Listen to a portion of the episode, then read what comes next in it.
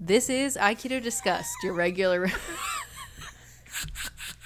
Go, keep going if you're gonna do it. Damn it! It was so bold and interesting. It was so friendly. perfect. I know. I'm sorry. I looked at you and then you laughed. This and- is Aikido Discussed, your regular weekly Aikido podcast. We talk about everything that is the martial art of Aikido. I'm Christopher Hine, head instructor at Aikido Fresno. And with me is Joshua Teehee, assistant instructor at Aikido of Fresno. And Maya Solana McDaniel, first Q and student at Aikido Fresno. Only one who was able to keep it together. Here I was know. you. good job. That would it was gonna be so great. It still is great, but The hundred, hundred percent for for for boldness, Yeah, but man. zero percent for, For- execution. you just a little bit. I was like so wanting it, but right before we pressed record, Chris was like, "All right, you're gonna introduce it." And Meaning- he, meaning he the meant pod- the topic, the topic of But the I was day. like, "Okay." I'll, doing I'll the whole introduce thing, the, yeah. I'll introduce the whole thing. Been fine with me. You didn't hecked it all up. hey guys, perfect. here we are. Yeah. Yeah. So, speaking of the introducing the topic, I hear. I, we're wow. tossing it to We're- you now. We're going right in. Yeah, why not? Um, so uh, what made me think of this is uh, Josh and I have been doing some Sunday training, unfortunately without Chris because his knee's still hurt. But um, we have been doing some shinai, like general sword sparring. You know, no particular system, but using the shinai to do it. And then we also added some historical Europe- European martial arts saber Some in saber there. fencing. Um, and it was really interesting for me just to see the difference between a two handed sword and a one handed sword and how different they are. Um, and so I thought it might be fun to delve into swords a little bit today um, and talk a bit about, you know, what, because so I guess not all Aikido schools, but a lot of Aikido schools train with the Boken, and that is supposed to represent. Um, or maybe it isn't. I don't know. Um, That's a good question, actually. Uh, There's yeah, some points yeah, of contention. uh, a Japanese sword, a katana, and so um, that is at least A sword wooden sword. adjacent. Um, so I'd be interested to kind of just delve into that a little Yeah. bit and and talk about what we know about swords or what the, what they're doing. Why do we have that? It's interesting because um, the I think that like when we talk about swords and we see swords now, it's all like dueling stuff. You know, it's all i i about dueling, and I'm not hundred percent convinced that um, like the Boken, the that the the Aikido uh, system uh, of Boken is at all wanting to do with fencing. Am I wrong about that? I mean, would you? I, I, I don't think you're wrong about that. I think there's a, I think there's an interesting amalgam of stuff to unload in there because um, I- I- the, all the t so Aikido sword work is so broken up from whatever it was it originally came from that it's hard to tell. And so different Aikido teachers certainly were more interested in dueling stuff because certain Aikido teachers were interested more in dueling. right, right. Um, but I would argue that the the idea of it is much more akin to battlefield sword stuff than uh, a duel, like a specific duel. But um, that said, the sword is a dueling weapon or a backup battlefield weapon, and there's a lot to unpack Uh, in that okay, as well. okay. Well, so my question, so uh, that's interesting. So you're saying that the katana, as it's uh, designed, would be a dueling weapon? I'm saying the katana, as it was designed, was a backup battlefield Ba- weapon. okay. Now, w- after the Portuguese came over to Japan and showed the Japanese that they were awesome at dueling, then the Japanese thought, "Oh, dueling's awesome," and Right. thus, uh, you know, the Japanese revolution of dueling. And then we see all the the samurai movie duels and right, stuff. all that like- stuff. Yeah, yeah. And so the main weapon then would have been uh, spear, uh, So the- air, bow and Yeah, bow and arrow archery is, is the. Yumi is the the the long standing weapon of the the samurai, and so like you know now there's this thing that's like oh the soul of the the samurai is his sword, but that's relatively modern. I mean, in the last few hundred years, Is it kind of like a historical retelling that we've done? Yeah, where it's kinda, like you kinda. know we are have like cowboy eyes the the samurai Yeah, into like you know yeah, I mean the Japanese cowboyize themselves. You know, so so look, I, I'm talking a little above my pay grade because I've really only been reading about this stuff and learning about this since since 2015. So about the last five years have I really been interested in all this, how all this unfolded. But essentially, what happened was the Japanese samurai was uh, uh, there were a bunch of guys who were trying to take over land in Japan, a bunch of feudal shits going on, and people are trying to become land barons, essentially, right? And they have these tough dudes who are they're they're, strong they're arms, they're muscles, yeah, they're muscle, They're- yeah, they're, yeah. they're enforcers, Yeah. And basically, what these dudes would do is they'd ride around on horses and they would shoot people down with a bow and arrow, and and that's what they did, you know. And and then their their skill increased from that, where they were able to lead armies and all kinds of stuff happened, right? But basically, what would happen in battles, like if there were two samurai who were going to battle, they would sit really far apart from each other and they would shoot each other with bow and arrow until they killed someone or they ran out of arrows, and then they would charge each other on horse and they would try and cut each other up with their naginata or their yari or whatever, and then eventually maybe they would end up, you know, like wrestling and knocking each other off their horses and shit, or And like then trying they to go to the sword. Or Exactly right, yeah. Or yeah, yeah, tanto they or would yeah, go down the exactly list of- right, yeah. exactly right. The shorter the weapon got, yes, first, of and course, and right. and that's because distance, unlike what we think in the modern day, distance is your buddy. Like, and, and it's Yeah. always been understood as that. But that's why spears are the king of the battlefield. It's the longest pole you can hold Right. to stab someone. You know. So anyway, so so that's basically what happened. That was that way for a long time, and, and basically, as far as I can tell, when that changed was when the Portuguese soldiers started coming into Japan, right? And this is like 15th century, 14th century, probably. Um, and they started coming in and doing trade with Japan. And um, what happened was the, the Portuguese soldiers who were Portuguese, so i.e., they were European, and so they came from a culture of sword, Sword, dueling, right, right? sword, like yeah.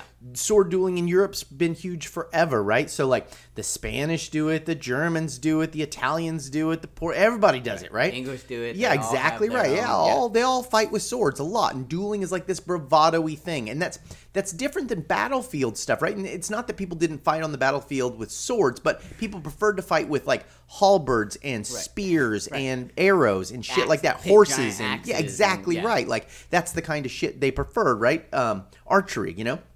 But there was a culture of bravado that was based around the sword, and that probably came from the knights having competitions of Goddamn sword. Westerners. Yeah, well, I mean, but but it's just bravado Yeah, shit. no, you know, yeah, it's just right. like yeah, It's we're the same thing we do now, yeah. Exactly right, same shit. Okay, so the Portuguese were uh, badass at this because they, they did it with all the other Europeans, and right? also probably had better design. Okay, they also had rapiers, right? Which which that that's something we should get into later in this discussion. But they had rapiers, so they basically came on, and, and you can read the different accounts. But basically, what happened was the Portuguese soldiers would pick fights or have fights picked on them, and then they would decisively kill Japanese people with their rapiers in duels. And the Japanese decided, fuck that, right? And so they said, So the Japanese were fighting with these Portuguese people With with, a- their a katana with their against a rapier. but just failing miserably. failing miserably. Got yes. it. And so, and that's also why the Japanese outlawed the Portuguese from coming in to mainland Japan. Now, and there's a lot So of there people. was like separate incidences of these people. Oh yeah, this happened a lot. This happened over. a lot, a lot, right? So like, and, and there's documents for all this stuff. Like it happened a lot. And so basically, what happened was the Japanese said, "Oh, you Portuguese are too barbarian, and so we do want your shit." And a lot of people said, "Oh, Japanese closed their ports." That never happened. The Japanese said Portuguese can only go to these islands. I think it was actually one island. You can go to your island, drop off your shit, and we'll ferry We'll it ferry back it to back. mainland Japan. You deal with us, but but you guys, over yeah, you here. stay over there. So they made distance. Right, you got it. It's exactly what they did. They made distance because they're smart. Um, anyway, so so that though spurred the Japanese on to say like, oh, we need to get good at dueling, and dueling's cool. And you know, you can also see like um, changes in Japanese style armor, changes Japanese style weapons. Because this this was like um, uh, very influential to them. You know, the Japanese are quick to adopt new good stuff. Oh, yeah, you they know, love like it. Japanese make badass whiskey because they discovered whiskey and they're like, oh, whiskey's good. We're gonna make really good whiskey, right? So and so they did that. and TV. Right, and- right, right, right. And I mean, one of the problems with this is, you know, like, and then people say, well, then why don't the Japanese have a sword like the European rapier then? Because they realize, well, the problem is the, the steel was so poor in Japan and cost so much, couldn't. they couldn't make those swords. So a Japanese sword is a badass sword for something made out of crappy materials, right? And you could say, "Oh, tamahagane steel is great." Tamahagane steel is crystallized crap. And and what what they do, what they do is they pound the shit out of it until they find the best pieces of crap possible, Right. and then they do this really elaborate, intricate, eh, time-intensive process to make an okay piece of steel Right, that can be used for a sword, right? That doesn't just shatter Right. They, and they can take hold out an all the good parts, It- but they have to get rid of a lot of bad Yes, stuff. that- yes, right. And yes. so that's why it takes so long. Yes, and, the Japanese real, like- process of making steel back in the day never became like Europe. Europe mastered steel making early on. The Vikings were making steel, right? And like Vikings probably had better steel than That's the why Japanese the, ever had, right? the right? Europeans didn't care if they shattered a sword. Didn't give a shit, and that's why the sword another fighting style is They would different, go right? Get another one. right. Totally, and the Japanese couldn't afford that kind of stuff. So, so uh, they couldn't make that kind of sword. So this is not a diss on their sword making ability. Japanese are badass at making swords With out of what they have. Shit, right? Right, out of And like, yeah, it's hard to do that. That's why a Japanese swordsmith's a badass Is a because ma- it ma- takes yeah. sub sub substandard material and makes something good out of it. Like Got impressive. Got you it. still can't make a rapier. Right? But it's interesting because that's one of the things, you know, when we talk, when we're doing like Boken, stuff with the Boken, there's a very specific way that we talk about the way that we'll block with it, the way that we'll, um, like parry shots. And it's different than, like you were saying, it's different than the Europeans would do because we're really protective of that blade. That's right. Um, in a way that the Europeans weren't, right? right. And so, like, if you're thinking of like your sword fighting based on what you know of the Boken, that's something to keep in mind. Which is like, if you're fighting with a different kind of sword, who cares if you get if the blade gets nicked or gets the you know. way that you see people sword fight um i'm not saying japanese sword fight but just regular sword fight in movies when they crash their blades yeah. together would be would would that like just totally trash and shatter uh, a katana yes, of probably course. Yes. Yeah. Yeah. I mean, yeah. Like it would trash any sword. Right, It's the right. Europeans would throw it away and get another one, you know, or pound that piece of steel Right, into a they new would- piece of steel, right. and it would be not so They hard. Like it, yeah. you know, and I'm not I'm not saying that swords were ever cheap back in the day. They were expensive everywhere, but they were expensive. Uh, they were affordable for rich people and, and people who needed them in Europe. In Japan, it was like this really, it had to be handed down from your ancestor because it was a ridiculous process. And that's what uh, you were talking about, you know, uh, looking through old like books where they have pictures and things of old swords, and you can see um, Japanese swords that are old and look brand new, well taken care of. Yes. not so much the Yes. case with Yes. uh, and European and also swords, the you know. the amount of change that happens. So if you look at a Japanese sword from the 12th century all the way through, you know, say 19th century, right? There's, you know, I mean, they're still making swords today, but the the design is very very minor changes, very minor changes. You look at a European sword from the 12th century Compared- through right, to right, to right. the 19th century. Oh my God, we went through so many variations, and the reason is basically because we need a better tool to do this. Then we make a better tool. That's it. That's it's that simple. We need a and better tool. armor Make a was better changing and so the Yes, swords had to yes, change and yes, the armor yes. responded. Yes. Yeah. Yes. got it And so when we're looking at like the Boken, and I think this is something that's really interesting and important to realize is like it is a specific type of fighting. I mean, a it's a duel, which is a specific thing, but b there's a specific way that we're going to use that sword that is different than other sword fighting, Yes. um, other sword fighting, Yes. other ways of sword fighting and stuff. a, a katana is a horrible, horrible, horrible dueling weapon. Um, and I know that breaks a lot of people's hearts because, you know, if you were raised on 1980s Yeah, culture, samurai, and ninja movies, then the Japanese sword's the greatest it's ever going to be. Cut Look, the truth uh, is, a European saber is essentially the same design with better hand protection, uh, lighter weight, better balanced. Um, with a, a superior method of use, meaning single-handed use sword is superior to dual-handed use swords with better steel. And so, like, if you look at what a saber is, a, a, a European-style saber compared to a katana, they are very similar types of blades, except every superiority goes to, the saber. saber, right. And then if you want to talk specifically about dueling, like saber, and for many reasons, a saber is still a battlefield weapon, and there's that's that's why it's curved and all kinds of things like that. If you want to talk about a superior dueling weapon, the rapier is, Is- right. the world's greatest right. sword for dueling. Now that doesn't mean the greatest sword. Period. That means the greatest sword for dueling. Yeah, so this is what I was experiencing. This is what brought this up for me. Is uh, I think it was last week was the first week that we did it, but um, Josh was like, "Hey, in addition to Shinai sparring, why don't we pull back our pull our sabers out and and you know do some more sparring with that as well, right kind of next to each other. And so we did a few rounds with one and then we transferred to the, the saber. And it was a world of difference. Like there was a lot of moments for us, like, and this is just illustrating that point of why, you know, one hand is better than two hands, is that like um, there were so many targets that were available or, you know, primarily that other side, your, you know, second hand. Um, with the Shinai that was just not available with the the saber. I felt like like distance wise, technically we were at the same ish distance. Like the length of our swords didn't change too much. Right. But I felt like I could not hit Josh because there was nothing available to me because his whole side of his body was completely bladed. Yes. Like there's no there was nothing available Yes, to it's me. a And so superior way to fence. it just it, it's it totally changed the game and we both felt kind of new again even though it was something we had done in the past it was like you know reprogramming our minds to a new kind of sword you know it's so also interesting, like, because me and Chris did uh, the same. We have done the similar kind of uh, uh, like sparring stuff.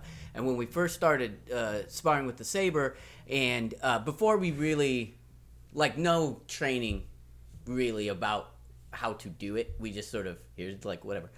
Anytime that we got within grapple distance, we would move in with that offhand, the way that you would do in Aikido, the way you would do in um, with a Boken, um, and it kept getting clicked. It kept getting hit every single time um, because it, when you move in, it becomes it quickly becomes a target, right? Yep. Um, and so quickly you realized, yeah, there's a reason that they keep that hand behind them. it's right. because it bec- it becomes a target. So the the way the method that you do your entries if you are going to overcome and, and try to come into a grapple is different with the two-handed weapon than with the one-handed weapon and i think it's more difficult uh, than with with a one-handed weapon than with the two-handed weapon It was also much easier immediately to hit with opposition. So so for me to hit Josh in such a way that he couldn't hit me back. Yeah, that's what opposition means. Yeah. Um and and you know with the with the Shinai, I feel like I'm still trying to figure out like the perfect angle to hit him to where he can't hit me back immediately after and like that's I'm still it's hard. It's really hard. And with the saber immediately like we were, you know, making good hits. I mean also some really bad ones, but you know, good ones where like I would, you know, perfectly hit him and then he just was not able to hit me back. Um, and it, it's, you know, having all your body on one side of the sword versus being more square and having to really make a huge effort to hide your body behind your sword. It's like, it's no comparison. Yes. So, Yeah. It, it's funny, and I, I, I don't think this is at all uh, immediately obvious, but when you have two hands on a sword, so like you would for a samurai sword, a katana, Long or like you would for a long sword, or any sword that requires two hands, you have less reach than you do when you have one hand on a sword. And the reason for that is because your body is half a body width smaller. So you you can find this out, you know, like um, uh, measure from from the middle of your body, like so stand with two hands on a sword and reach forward and see how far you can reach, and then let go with one hand and reach, and you will see that you immediately go, you know. 10 inches further w- with with one handed. So you have way more reach. And not only do you gain that attack advantage which is a reach advantage you also gain a defense advantage because one half of your body is now back. Mm-hmm. It's further back than it was before. When you're when you're using a two-handed weapon both halves of your body are closer than than they are. So you have half as much to protect because only Yeah. one half of your body is forward. The other half is too far back. back, yeah. So a lot of times when that happens, like and like you say, it's opposition. Like opposition rules are about the same, but the distancing rules are not. Right. And Got so it. because the distance is so much further, you can you can get away with hitting them with not them not hitting you back easier. It's really interesting. So I was watching a video, uh, and they it was like uh, it was essentially that two handed sword versus one handed, um, and uh, and it might have been like a long sword versus a rapier. I can't remember. Whatever. It might have been a, a shinai versus something else. But um, what was interesting is the times when the guy with the two handed sword made a hit. Almost invariably, he let go with the backhand and course. reached out with the Of top hand. Almost every time that was the case. course. Interesting. Um, uh, you know, uh, in order to get that strike, and that's it makes perfect sense. And I was watching it; it was like, oh yes. What's what is interesting though is like he is you can do that, but that's not how the weapon was intended to be used. Right. You know. Right. So to me, it's like is is that is that good form for that weapon? Sure. So, like, You you know. know, in Kendo, there's a, a Waza for it. It's Katate Waza, where it's like a one-handed Uh-huh. And I've- series, I've- yeah, right? you can- you see that, certainly yeah, yeah. exists. Do you have as much control over the weapon? Is the weapon designed to do that as efficiently as a sword that's designed for one hand? No. No. and that's why a rapier's superior. You know, and so like I've I've had this argument with several people, and they're like, "Oh, well, I know a guy with a Japanese sword, blah blah blah blah blah." And it's like, look, okay, so he, maybe he's a unique individual who's awesome. I guarantee if you took that guy and you gave him equal amount of time with the rapier, he, would, would be, be way, way better with the right, right, rapier right, right. because it's a better weapon. You have more defense potential, more attack potential. Everything's better about it. Yeah. Interesting. Is this something that the that this the Japanese experienced after so after the the Portuguese left and they they went oh shit we should get good at dueling. Did they ever have a second chance at at, at, at dueling with Europeans? I mean, it's not, you know, I, I'm sure little battles happen. I don't know, like, how much of it. It was definitely minimized because that's why the Japanese government said, no, you guys got to go to this island because Right. they didn't want it happening anymore. And so then, sure, the Japanese now had the seed of we need to get good at dueling, Right. but they were dueling other people with the same kind of sword as Right. them. That's what I'm They're saying is like I'm sure other, that they were internally like a lot of people were started dueling much more with samurai swords against each other. But like Right. what I'm saying is like historically, did we have another large example where they were dueling uh, Europeans rather than just Right, probably not Japanese until like you know um, the 19th century or something when um, uh, Japanese Japan essentially opened its borders. I'm putting that in quotes because it's like they let uh, foreigners come to the mainland, Uh-huh. and then and then there there are some books. I have a book actually that's like um, it's a it's a I think he's a Spanish guy, he might be an English guy who um, goes to Japan. He's talking about what he thinks of Japanese swordsmen Mm-hmm. and swordsmanship and stuff, um, and so there are some accounts of that. Cool. Um, That's interesting. Yeah, I'd be interested to read that just because there was such a prominent example with the Portuguese. So I was wondering if it Right, was like a right, you know. So, uh, and I think you, you would.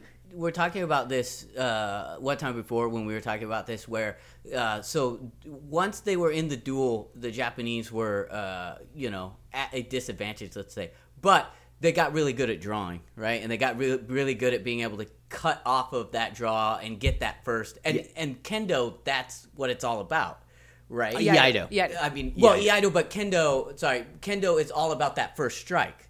You Yeah, know yeah, yeah, yeah, I see what you're saying, like, there's similar they idea. Put an emphasis on being able to get that first, that So, first strike before. I don't know, and I'm, I'm just shooting from the hip here because I, I, I haven't read anyone talking about this. Um, but uh, my theory would be that it's not that they got good at that point, but they were probably always good from that point because the Japanese viewed the katana as a backup weapon. Uh, sure, yeah. so yeah, yeah. meaning, so you my, had to get it out. my quick. naginata Right, gets right, knocked right, out of my fucking That hand. sense, How fast do I draw my sword? And so everything was decided by that quick draw, and so we didn't have a prolonged sword fight. Right, right. And you know, if you've never fought with a sword or a stick, you know, it's hard to hit someone without them hitting you back. It's a really, really hard thing to do. And so the idea was just you knock this weapon out of my hand, I'm going to cut you so fast that you're fucked, you know? And so that's that's the that's the mentality. So th- what that European guy said in that book that I was talking about, he said, you know, he did not think they were very good swordsmen. Um, he didn't think their swords were very good, but he did think that you needed to be very alert of distance around them because they could draw the sword so fast Right. that they would cut you in half before you Before had a you chance to do anything. out, yeah. And so, like you know, if if you were in an angry dispute with the samurai, you would not get close to him at all Right, because he would cut right, you in right, half. right, right, You know. Right.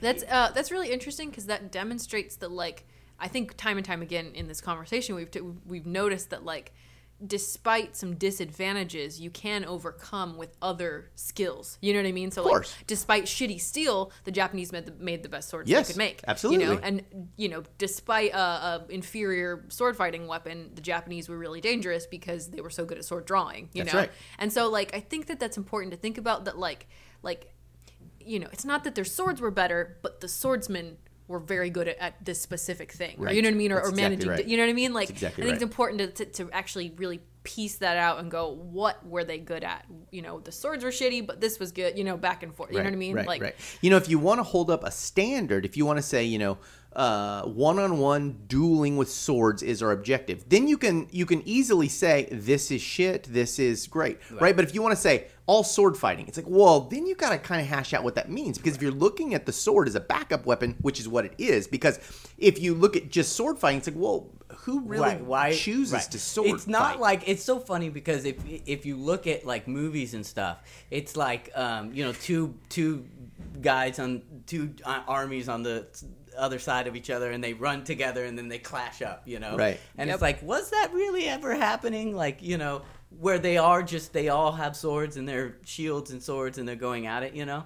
I was. Um, uh, I mean, this is a good, good case in point. I was at a, a shooting clinic, and um, I was uh, hanging out with this guy who was a Coast Guard, and like he was their. Uh, I don't know if they call them fast raiders or what they call them, but basically, kind of Coast Guard Special Forces, whatever that means. But basically, um, when they had cocaine deals or whenever they had to, to board a, a, a, uh, a boat and get on there and see what the heck's going on, he was one of those guys, right? So like he was really used to like moving in close quarters with weapons and all this stuff, you know. And so we were talking, and I was like, "Oh, so is that where you got the majority of your pistol training?" He said, "Oh, no, no, no. I didn't get good at pistol until after I was out of the service." And I was like, "I was like, why?"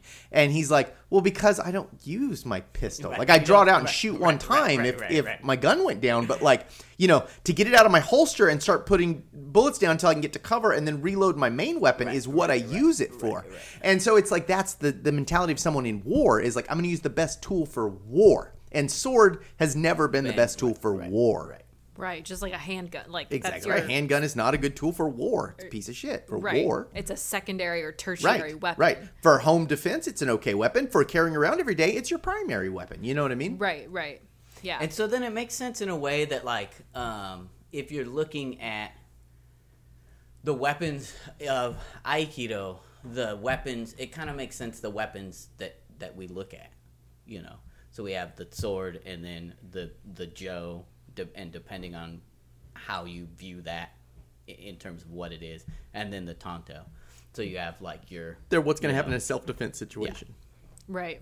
Longer, mid-size. Right. And If- short. if I'm going to war, I'm not training in Aikido. That's Right. not. You know, Well, right. not. And well, that's the other thing that I was gonna touch on is we've talked a lot about the like Japanese sword, but like what is the connection between? And I know this is complicated, but that's the point is to get into it. Um, what's the, the relationship between the katana, a Japanese sword, and a boken? Like what? You know, for Aikido especially, like are those one to one? Is that you know like I guess what I'm asking is like when did the boken, boken come on scene as like a practice we- weapon? Like did Ueshiba use we- a boken and did he teach you know that kind of weapon stuff or was it one of his students? You know what I mean? So Like- Japan, Japanese boken boken came on the scene uh, really probably when people started looking at dueling with um, swords. So I, I don't know the date. Uh, you know, I'm just going to throw out, but I would guess somewhere 14th century or something is when boken started showing up. I have no idea what the date is on it, but but they came around because they were a practice weapon for practicing dueling right. with a sword. Like so that's like in and it would make sense that like they would be made out of wood because like in Europe they had gymnasium swords which were just Right, right, you right, know right. Right. swords that, that that were you know Practice swords. practice swords but they were steel. Um, if you didn't have that in Japan Right. and you knew that you couldn't then what would Right. you do? Well, that we have trees. you Exactly know? right. Yeah, yeah. And so, so that's what it was for. It was for for practicing dueling stuff, you know. Um, and then I, I, I think, I mean, I definitely know by the time of Musashi, which is like 1600s, that 1500s, that like um uh they you could have a duel with someone and it could be with a boken or it could be with steel. You know, we could say we could preface what we Oh, wanted. okay. You know, like like hey, I, I don't So really I it really was hate like you. a dueling weapon at, Sure, at some point. absolutely. Yeah, it was used for duels also. So that's what its purpose was. And so it was always a training weapon, right? and you know, there's definitely schools, you know, so I'm I'm being super general here, so you could be listening to this and definitely go, "Well, actually, this Ryu actually, never actually." used boken." And that's totally true because you know, like anything else is a generalization. But but you know, they were used as a training weapon and they were used as a dueling weapon. Um, and that went through time. And so, of course, part of most martial arts schools that taught anything around sword would use boken to train with. Right. So that's of course how it came to be part of aikido as well. Is it's like, well, that's a training weapon for sword. Uh huh. Did so? Did Ueshiba teach sword stuff? This is a sticky, sticky, sticky topic. Um, because um, some people say he did. Saito Sensei um, is one of the people who say he did. Some people will say, I never saw the weapons taught in the dojo. So I would guess my inference from that is at different times in Ueshiba's life, he taught that. So it'd be like if you said, Did Chris Hine teach pistol? Right. And some people have trained with me and go, He never taught pistol. never and once, some people right. would say, He taught pistol every class. You know what I mean? It's So- funny though, like so we know that like I mean, I guess maybe he didn't have to, but there are definitely video demonstrations of him doing uh, e- either sword stuff, but I like jo stuff or There like tons the, of pictures. the rifle, yes, you know, the yes, bayonet. Yes, you can Uh, find pictures and film of him doing bayonet stuff, jo stuff, spear stuff, sword stuff. So you know, obvi- maybe he didn't teach it, but he obviously did it, and He was obviously very did interested in it. Very, very his interested in it, students yes. because they all. Yes. So And then there's arguments we can get into what schools he studied. You know, there's say, all yeah. kinds of stuff. Like So it's, it's unclear where he got his sword stuff from. Yes, and some people say he just made it up, and I don't think that's a bad assessment either. And I mean, also he's a professional martial artist, Right, so so like that's obvi- what he- martial right. artists do. They make up martial arts. So Right. And if he, yeah, he, if yeah, he was doing martial arts stuff. There's also probably uh, an assumption that he could have been in dueling situations, and and as a martial art guy at that time, you probably just understood that. Yeah, well, I got to learn to use the sword because that's Right. what Here's some exists. stuff I might do yes, with it. yes, yes, yeah. yeah. So then a lot of his or some of his students, the ones of lineages that now do weapons, are are be, did them because they were interested in them, like because they were like, oh, I've done other sword stuff and I want to do that with aikido, so I'm gonna kind of teach that as a part of my aikido. yeah, I mean, it depends really specifically on the, the lineage, and Right. um, I'm gonna, I'm gonna give Michael Varon a, a credit for this because I, he's the first person I've ever heard say this, and I think it's spot on. Uh, he, he, you know, Saito Sensei, uh, if you're in the Iwama lineage, you will say. Um, unless you know you're you're much more politically correct than most people in the Iwama lineage, you will say that uh, Iwama weapons are the only weapons in Aikido, and, and the reason you say that is simply because those weapons reportedly came from Osensei. Right. Mm-hmm. Right, Saito so- said he taught me. That's right. And Saito said we spent a lot of time working with weapons, and this is the weapon work. You know, he organized it. Saito Sensei says that Saito Sensei organized it, but that's all the stuff that he learned from Ueshiba. Yeah, so right? he took it in whatever form the old man gave it to him, and he put it into a system Right. that was codified. Correct, whatever. exactly right. Yeah, yeah. Okay, and so that's why Iwama people say Iwama weapons are the only weapons. A lot of other schools uh, have strong influences from other styles of Japanese martial arts. Uh huh. right? And so so that's a a very common um, thing that you know you studied you know Tori Shinto Ryu or you studied some other school and you've kind of blended your Aikido with that other school. So Got it. most other Aikido schools they'll say, oh, it kind of comes from this, you know, So their weapon system is is a little more hybridized, right. Or They they kind of borrowed it from someplace else. Right, So right. stylistically, it pro- it might look a little different. a little bit They different. might yeah, yeah, yeah, yeah. Got it. So the only, yeah. So the but the Iwama stuff is definitely or not that, but it, it can be traced all the way back. Like, Right, right. Oh, and yeah, what I was going to credit uh, Michael Varon with, um, uh, not that part, but this part. Um, uh, you know, Michael said one day he, he had this little revelation. He said, "Hey, so um, when it's just one on one with a student, what what do you teach mostly?" And I was like, "Oh, I teach a lot of stuff." He said, "What what do you what's your go to thing generally if the student's been around for a while?"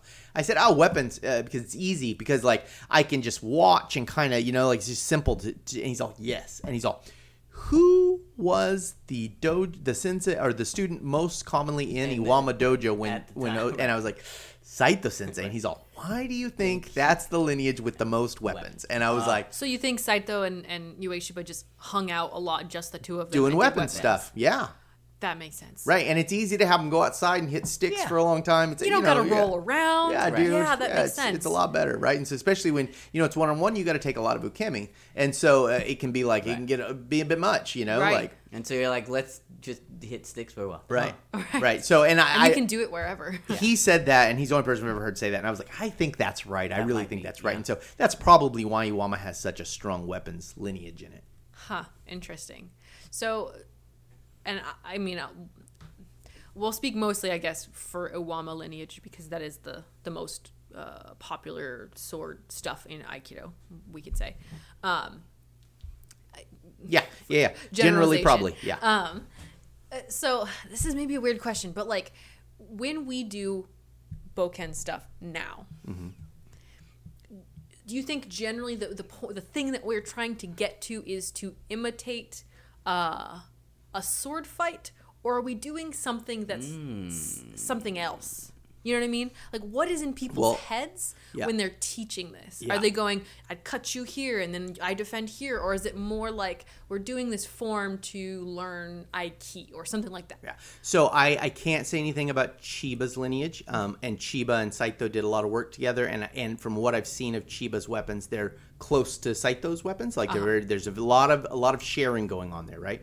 So I can't speak about Chiba's weapons. I can't speak about Shirata's weapons. And Shirada also spent a lot of time with uh, Saito Sensei. You know, so so like when you say, you know, and this is kind of the, you know, why I said it's not politically correct to say this, but when you say like Iwama weapons, you got to understand that there's a branch of maybe like four or five guys coming out of there who are all teachers of their own right as well, and they also really can kind of claim legit lineage to that same group of stuff. Um, okay, but let me just real quick. I want to cut straight to Iwama. Uh, in Iwama weapons, Saito Sensei says a boken is a boken. It's not a sword. it's not, right. Okay. A boken is a That's weapon what I unto to get itself. at. Yeah. Yeah. And so if you look at Saito Sensei, he definitely says, I don't know what Nishio says. I don't know what Chiba said. You know, like I'm not sure what those guys say about it. But Saito Sensei specifically says a boken's a boken. It's not representing No, it's not a anything sword. else. Right. And he, he would get mad at you because I've trained lots of people who like screwing around who train in Iwama Dojo, and I would draw my sword, you know, I draw my boken from my hand, and they'd be, oh, Saito Sensei would be so mad, you know. So like it, it it it was not cool. It's not a sword. It's a boken. It's a boken. It is its own thing. Got it's it. interesting, and and I think that's a a, a really legitimate point uh, because um, if you've ever messed with a boken and then a, a actual katana, they are not. Oh, they feel so all different. The same Yeah. thing, you know. So like a gymnasium sword, a practice sword, and a real saber, uh, Close-ish. close-ish. Yeah. Um, di- slight Depending on when you're talking about, but yeah. Um, but I feel like night and day, and I feel like a boken is really nice uh, in a lot of ways in the way that it moves, and it. I feel like it can be very like flowy and nice. I don't feel that way with a, and I haven't spent a lot of time with an actual like live blade katana, so maybe that's part of it. But I just feel like they're stupid. They're clumsy. They're heavy. They don't like. They just. I I personally Maybe it's you like, who's clumsy and heavy. I mean, that probably is true, and this is why I said I haven't spent a lot of time. Yeah. with it. but they're Yeah, they definitely feel different. They're definitely not the like a boken. Like it's not a one to one.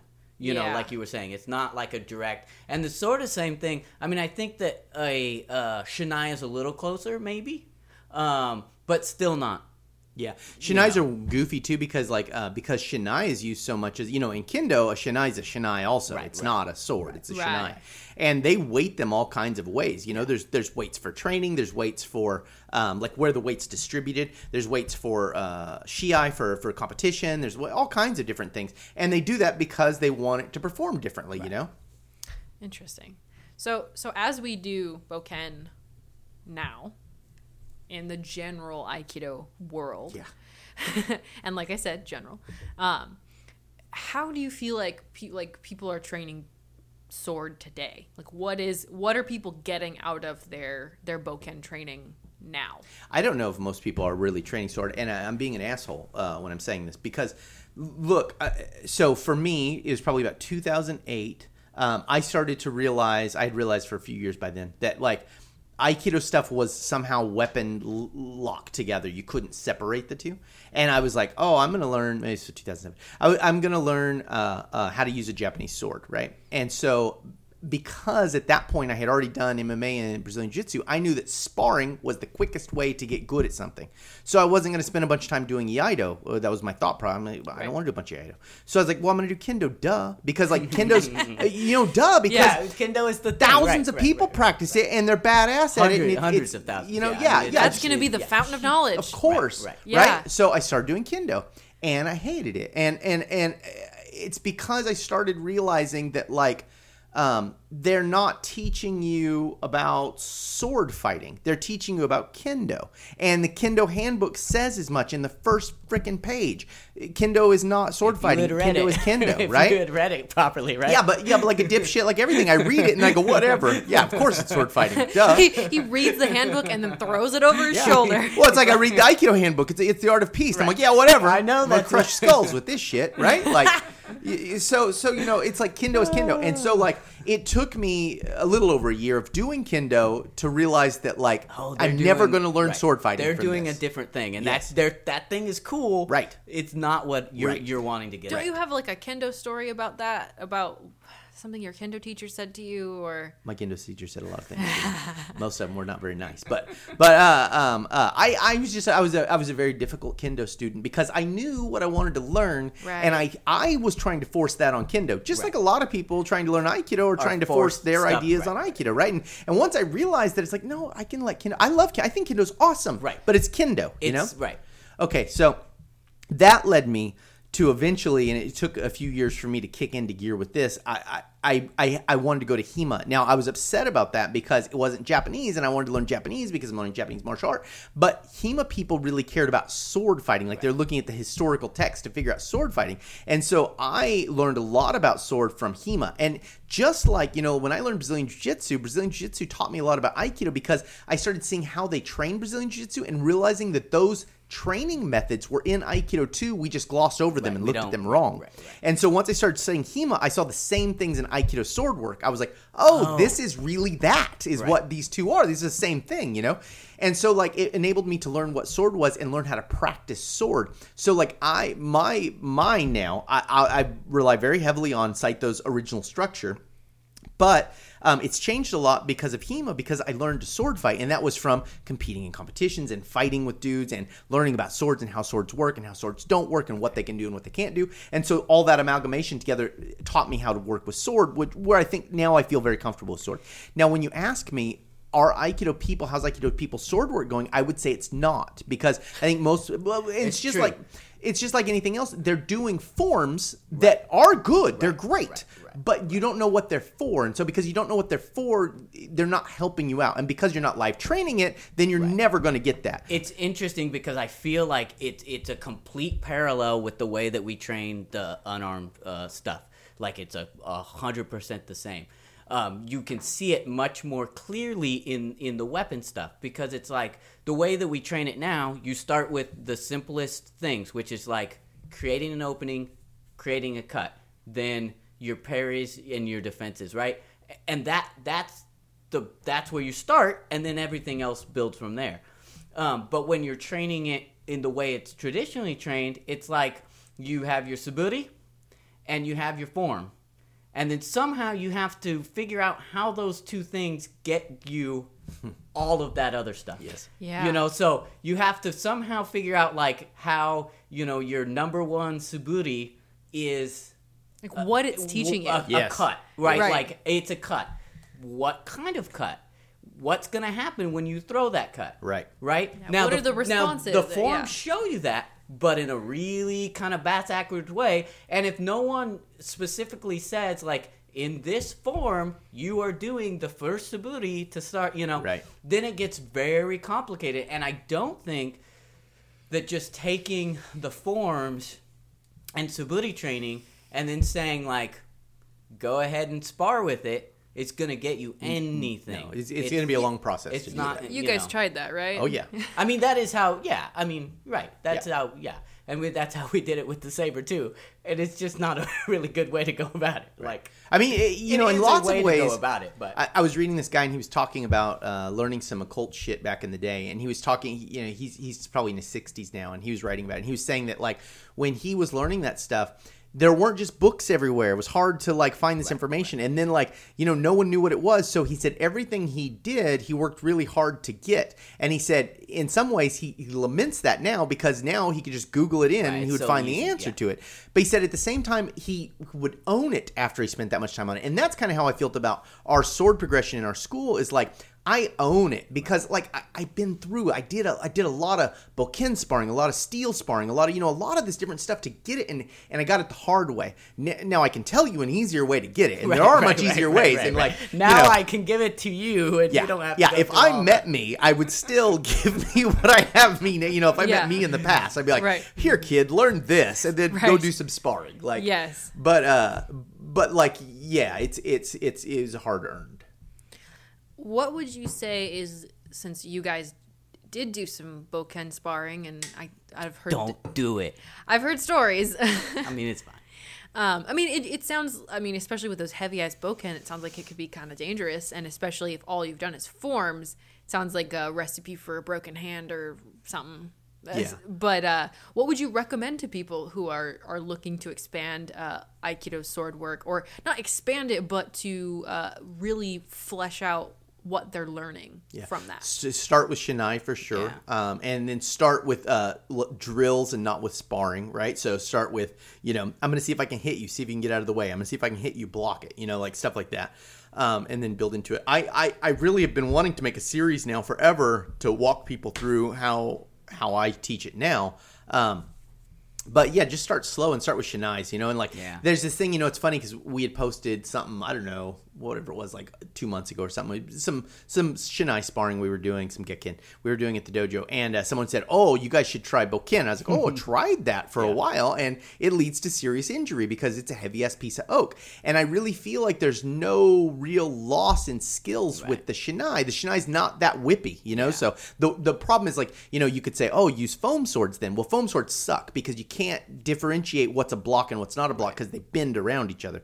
But um, Shinai are not so whippy that you can't determine that. You know? Right. I also they have think enough that- solidity and weight. Right. like that. you could do you could get to Shinai sparring. I think the thing or uh, Boken sparring. I think like me and Chris though, like we and anyone who was training with us at that time, we're in a spot where like we're very clear about how this was gonna progress, and so we're very clear about like we're not going balls out. Right, We're not right, right, like good. no. I mean We would like, not last through the first from session. the beginning you know so it's like it started like okay all we're looking at is can you get to the to the the, The head, the head was what we started with first, and Right. the hands was the last and thing then we did. you know can you get to the body can you once we had all the gear and stuff you know because for a time it was just like well we had helmets so that was what was Right. um Right. and i think that's what it's- Definitely do not do it without gear. Shit. Yes, yeah. And- but I think that's what it takes is like being um ca- like being able to really like level it out and go like no, we're not going crazy. This is not crazy time. And you'll feel crazy and you'll want to ramp up but you ha- you can't cuz that's when it gets right. dangerous, you know. and only later um, you know, and I think truthfully with the Boken, it- it would be really difficult to get to a place where you can do it balls out safely. Yeah. Um, without a ton, ton of uh, uh, gear. Um, which is that's the other thing. It's like a trade off. It's like yeah, um, I could put on all the gear, all the padding and stuff, but then I'm not moving like a normal person Right. anymore. Yeah. Yeah, it's always you're always walking a line between you know how crazy do I want to be versus how beat up do I want to be versus you know. Yeah. All right, we're at 46 minutes here, folks. oh man. Oh, Were you gonna say something? did, yeah, Well, we I had time. one like Go last thing because everybody talks about like how uh, you know the unarmed stuff is the the weapon stuff. Mm-hmm. Discuss. Like, is it like It's it's true. okay? The end. Yeah, I don't know. It's so funny because people say like it's it is the weapon stuff, and it is, and then, then they don't believe it is. Like, but it's not. It's look, this is not what's happening. You're not learning how to unarmed fight with a weapon. Like, you're not learning unarmed fighting techniques because you've trained with a weapon. You are training weapon techniques, and With a then weapon. with a weapon, Right. And then if you didn't have a weapon, some of that will come across without a weapon. And I, of and it. I think that's very important. I think, and you know, we saw it today. We were doing uh, a lot of different kind of training today, so we also did some like stand up uh, grappling with a knife, um, and every single uh, uh, technique, well, all of the Kiowaza techniques anyway. We saw them all. They were all there. They all popped up I kid you like not. hundred percent naturally. You get like all of them w- in the process of what we were doing. You know, so And um, in, in the sword sparring, Josh Ikkyo'd me and Nikyo'd me. Yeah. both. And so those even even in the sword they Um, popped up. So like that stuff, it exists, uh, and it it exists because of the weapon. Yes. Right. Not the Not because way. Josh was trying to do it Right. to me. I mean, and that's a hundred percent. Like, so I think that's really important, and I don't, and I think you cannot get that until you start really using the weapon in that kind of a situation. You know, like a lot of times they'll will in their the Boken set there is some weapon taking stuff. That doesn't do it the justice until you really put it into the context of how this comes out as your and once you do that then it bec- it's so natural. Right. It's Yeah. really so. Uh, that's the thing I today, you know, especially at the stand up grappling with the night. It was every single technique we saw, and then you know a lot of the throws were there. They didn't come off because obviously we know because stuff doesn't come off all the time. We know what we're you know we're at a, a level where We where know how to stop each other from doing those but things. um, all of the Kiyowaza techniques, they were all there, you know, and and really nice examples. You know, there's a Sankyo that like came out perfectly, all the way down almost to the pin. You know, Right. the whole form. So it's there. You just have to play with it. You know. yes. So all right, that's all I wanted to know about. Let's uh, thank our patrons. All right. Um, thank you so much to our patrons. We really appreciate you guys making it possible for us to do this podcast. And as always, uh, if you're not a patron, you can go ahead and um, donate to us. I mean, it- literally a dollar helps us out. Um, and that's our, our, our, you can look us up on Patreon. I believe a link is also in the description for Aikido Discussed. Um, and if you haven't already, like, share, Subscribe follow, if you don't. If you stumbled on this somehow and you like it, subscribe so you can get it next week. Absolutely. Leave us a uh, review. yeah, leave us a review and um, reach out to us um, if on Facebook at Aikido Discussed if you're interested in um, you know having a question on the show or yeah I'm also going to plug. Uh, uh, so I'm doing a, a separate Patreon thing, um, and I'm putting up videos all the time. If you guys are interested in the material we're covering, uh, I'm going to cover a lot of that material on the Patreon page, and that's just Christopher M. Hein. And that's actually that's linked to our YouTube which we've talked about before which is the uh, Chushinkan Dojo Right. it's under Chushinkan on YouTube I think that's good supplemental stuff. If you like this podcast and there's stuff that like anything actually that we talk about that you have questions about, you should probably either look at the Patreon page or the YouTube page uh, because there's a chance that there's a video about it that we've done already. Yeah. There's, There's a so much out there. of so, videos on and YouTube. much more coming from uh, Chris's Patreon page. So And, yeah, and I- the I way I'm starting to feel about it with people you there. know like the people who listen to this podcast are the, are the kind of people I want to talk to right now. But it's like you know I feel like I've put up most of the material now on YouTube, and so all it's like there, if you right, want to right, know what's going on, you can see that. Um, but if you want to get into it, like well then I'm I'm not going to keep trying to make weird videos to please the YouTube gods. So so like we can just talk about it on a separate. Yeah, if you- forum. you'd yeah. rather make a, a YouTube video specific to people that are wanting to Yes, hear exactly, certain and be able to talk to them. So I mean, you can get a hold of me, and we can talk about things, and we can make posts back and forth, and figure stuff out. So yeah, man. Yeah. Okay. Um, so thank you to our patrons Nick Bullman, Brad V, Spider Man in San Jose, The Hatchet Man, Brooke Ferragamo, Ben Bear Wrestler Aldrich, Tommy Siv, Francis Cordone, Scott Burns, Dave Dewberry, Senshin Center, Barrett Lippy, Sam Sulian, Michael Heed, Okan Ayrton, Marcin Randy Stewart, Thomas Polino, Floor Hanowick, Hillary Jones, Konstantinos Andrew, Franz Martinson, Yuli Simgu, Brian Crowley, Lisa Klein, Sharon Okada, Christopher Aceto, Matt Mumford, Jim Gallant, Matt Riley, Jim Sullivan, Grant Templin, and Lenny Acuna. All right. All right, guys. That's a lot. Yeah. That's a uh, tip of the week there's so many things that you can do to expand your sword work if you're already doing it or dip your toe in if you are new to it. Um, if you, you know, you know, if you haven't done weapon stuff at all, any of the Aikido sword stuff, which is, you know, there's a portion of Aikido people who haven't explored that, um, you can definitely, um, I don't know, how much do bokens run generally? Fifty bucks. You can get a bucks. boken fifty bucks. Yeah. Um, and then if you're interested in sparring or something, you know, you could, you know, Shinai. That's are- twenty bucks. yeah, Shinais are really cheap, and so that might be a good way to try Some out really your good deals on some kendo. Uh, yeah We E-Bogu. Kendo. use, uh, we use E-Bogu.